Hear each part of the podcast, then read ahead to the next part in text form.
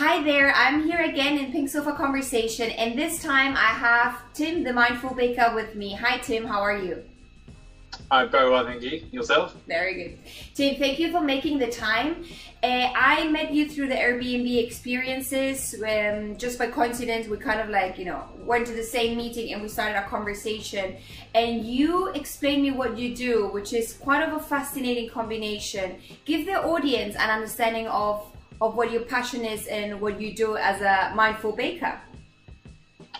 So, yeah, Mindful Baking is my business. That's what it's called. And I teach people how to bake. And predominantly at the moment, I'm teaching people how to bake sourdough, although I'm also doing pizza, sourdough pizza as well. Uh, but when it comes to loaf of sourdough, that takes 36 hours to create from start to finish. And the whole point of why I'm sort of combining mindfulness with sourdough is sourdough takes 36 hours, like I said, and that's a long time to make a loaf of bread. Yeah. And to lead a sort of mindful existence is an instantaneous thing. You know, you have to sort of spend time um, observing yourself and acknowledging yourself and, learn, and falling in love with yourself, making yourself a better, better sort of person um, through using, utilizing all of the techniques that I introduce to people at the uh, at the workshops which I do. So, bearing in mind, like I say, it takes 36 hours. Obviously, we're not there for 36 hours. I do all of the 12 hours before. Yeah I then they meet up with me. We have five hours that time that when I meet them. In that five hours, they start by mixing all the flour, and I sort of try to assimilate that when you mix all the flour with water, that it's just it's just messy.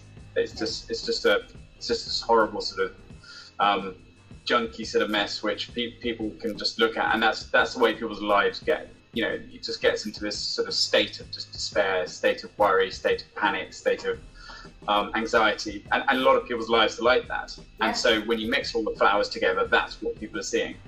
And then I say, look, you've just got to leave it. So after you've left it for an hour, everything just slowly use this is by using obviously the the uh, starter, which is the sourdough mother, so to speak. You put that in, and then it just all of the gluten bonds start to work together, and it draws all of the all of the um, the flour in, into like this this amazing space where it just becomes like this amazing sort of stringy, um, incredible piece of piece of dough, which isn't what it was at the beginning, and it's something which oh, I mean obviously, and it takes time. You know, it's it's not just a sudden add the water and it happens. It yeah. takes time, and over this sort of process. Um, so every hour, the first hour, you're waiting, that's when I teach people about mindfulness. I okay. teach people how the two are very sort of suited for each other and how they sort of match each other, so to speak. And then we do another sort of, we put salt in the, the dough, then we wait another half an hour. And then that next half an hour, I will either introduce to them to a, a new technique, introduce them to a um, guided meditation or something like that. And then after that half an hour, I then show them how to make pizza, and then they all make their own pizza, um, make delicious lunch, and the pizzas which um, obviously are created are so delicious. Sourdough pizzas. They look amazing. I haven't had the pleasure to eat the, to try them yet, but they look epic. So basically, Tim, you're making a little bit of a metaphor between what bread is and life, because bread is alive, right? And it's a process until you get your yes. sourdough ready and you cook. How did you fall into bread making personally as Tim? Um, so, in terms of mindfulness, I've been a mindfulness instructor for the last three years, and two years ago, I hosted a party, and my cousin, my cousin-in-law, he came along, and he brought two loaves of sourdough, and I was just like, that's such an inspirational gift to give to people because obviously, you normally people just give crap wine. But this was just so lovely to have some really lovely bread. And obviously, I devoured it. And I said to him, You'll have to teach me how to do it. And lo and behold, he took me up on that offer. And like a few weeks later, he was like, Right, you coming to do it? I was like, Okay. Yeah, I, I wasn't quite sure of, you know, I really want to do it. Anyway, I did it. And then the day he taught me, everything just clicked into place. And I was like, Yes, and it's like to do with my. And, and obviously, it wasn't an instantaneous thing. I did then spend the next sort of six months just working on the art of sourdough baking. Yeah and then creating, sort of working these sort of, working out how to sort of place the two mindfulness and bread making, sourdough bread making together. And I've just come up with this amazing concept. And I adore sort of get bringing people around because obviously it's a tangible way of showing people how to lead a mindful existence rather than just telling them things and telling them how to meditate. It's a way I can say, look, this is how your life is, and I, I will show them like the, uh, the the dough which they've created, and then over the five hours. So, you know, like I was saying, you know, it, instead of just being this this messy clump, you know, it just becomes beautiful um, creation which yeah. you have made by putting the time in, and that's exactly how I obviously integrate it with mindfulness and you know if you just put a little bit of time into your life you know however messed up it is at the moment just by giving it that extra little bit of time that extra yeah. little bit of um, concentration and love and love to yourself. Because it's teaching people how to love themselves because that's what so many people have stopped doing is loving themselves. Absolutely, you know they all think yeah. this, they all think yes we've got to love everyone apart from ourselves and yeah people often confuse loving themselves with arrogance. No. It's not that at all. Yeah, yeah. There is, uh, I read this article from uh, Libby Webb. She's also one very, you know, psychologist, influencer, very inspirational woman. And she was talking about how important it is that we learn to be kind with ourselves. Otherwise, it won't work. And you have to learn to love yourself to respect your flaws and be kind to you. So the workshops that you were describing tim that obviously because of coronavirus you've stopped but they will be launched very soon hopefully. And then we will add the link to the video so people can sign up and reserve this slot. It seems to be quite an intimate dynamic. How big are the groups that come over to yours and you teach the mindfulness and cooking bread? So at, at the moment I, I can only um, fit five people into the course when I hosted at my house. Like my house, my kitchen, you know, it's quite a good size. It's got a good yeah. island, and then everyone goes around the island. But any more than five, it wouldn't really work. I'm very happy to go out to other people's houses and teach courses there um, for up, up to sort of 10, 15 people, and that, yeah. that's that's yeah. I mean, that's where it is. But at the moment, I just host for five people, and I probably do six people for the pizza evening but the pizza is less about mindfulness, even though I've the two they're two very different techniques making the pizza um, dough and making the sourdough bread. Hmm. Um, but the uh, yeah, the pizza one is, is much quicker. Anyway, but it's it's, it's enjoyable and so it's a great way of just so basically at this time, Tim, people can either go to your house and have an experience and be in a group of five with random people and, and, and join this journey, or they can get a group together, invite you over as an instructor and a teacher, and, and you will bring that knowledge. But I also know that currently you're working on a very exciting YouTube channel. Uh, what can people find in your channel and your social media currently? How, how are you engaging with your fans? Yeah, so at, at the moment, with this lockdown scenario we're all in, I've decided to show people, obviously, how to make sourdough and how, to make a, a, selection of just different items, which are very easy to make and aren't, aren't things which you would normally expect to just go down the shop and get straight away. Yeah. And it's giving people the time, because obviously we have a lot of time on our hands now yeah. in one place why not try to why not utilize that time and make something good of it? And, and I know a lot of a lot of people are, are, are, helping people do this in exactly the same way, and that's that's incredible. All credit to everyone who's doing this to help everyone because some people will be experiencing a lot of stress, a lot of anxiety, and um, I think depression is is going to be rife once we come out of this um, situation. But I'm obviously here helping to hope help, hoping to help as many people as possible out of this potential depression, which might be uh, sweeping the nation because everyone's stuck in one place and all they can do is just. I, I, I guess what what people are doing and what it, what I'm trying to explain with mindfulness is is that this situation has happened. You know, there's nothing you can do about it, so don't dwell, and that's what causes people to depress. Is is the dwelling on the past, and then obviously the anxiety is then thinking about what the future is going to be. So obviously Absolutely. you've got the depression, you've got the anxiety, and the two sort of combined together will cause absolute mayhem in your mind. So I am here to help people, and a lot of other people are here to help people, just to somehow work their way out of the sort of pit of despair they're in. yeah. and utilizing uh, all of these different techniques I, I found. And, and, I'm not just sort of sticking to cooking techniques, I will be sort of doing sort of um, exercise regimes over, the course of, of this um, lockdown period. Um, and sort of, yeah, I mean, lots of different techniques and ways to make people just feel a little bit happier about themselves. Yeah, I think what creates anxiety is this idea of uncertainty. So it's uncertain times. We don't know what's here to come. You're talking about coronavirus and how you're helping your followers, giving them ideas to stay, you know, live in the moment and experience the moment. Maybe give us, if you if you feel like it, a couple of takeaways. Give us three tips of things that we can do in our everyday to embrace mindfulness and embrace a healthy lifestyle now that we're all stuck home. Um, I think, well, as a lot, a lot of people think that meditation is this this period of time you spend just breathing and closing your eyes and not doing anything. But that isn't what meditation is. And and I, I every morning I, I wake up, I, I sort of meditate for 20 minutes. But obviously, if you've never med- meditated before, that, that is a long time. So don't do that. So set, set yourself sort of five minutes every morning. Okay. Just just to practice meditation, and obviously, um, guided meditations help. So if, yeah. if you want to find a guided meditation, just go to Google and type guided meditations. Absolutely. But if you have no ability to sort of access the internet on one morning, and you think you want to meditate, for example, one of the best ways of doing it I found is um, is by visualization, visualizing numbers. So I always visualize, I count to 10, and every single number I will visualize as a symbol or as, a, as an object. Okay. So, for example, number one, I will be sitting on the beach and I will draw a line down the sand, and that will be a number one. Then I will look out into the sea. There will be a swan, which looks like a number two. Yeah.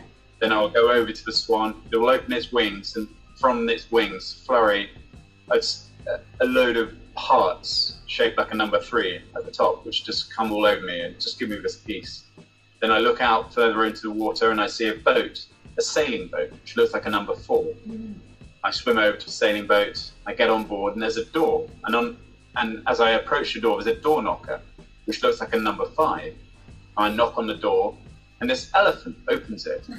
This elephant's tusk looks like a number six.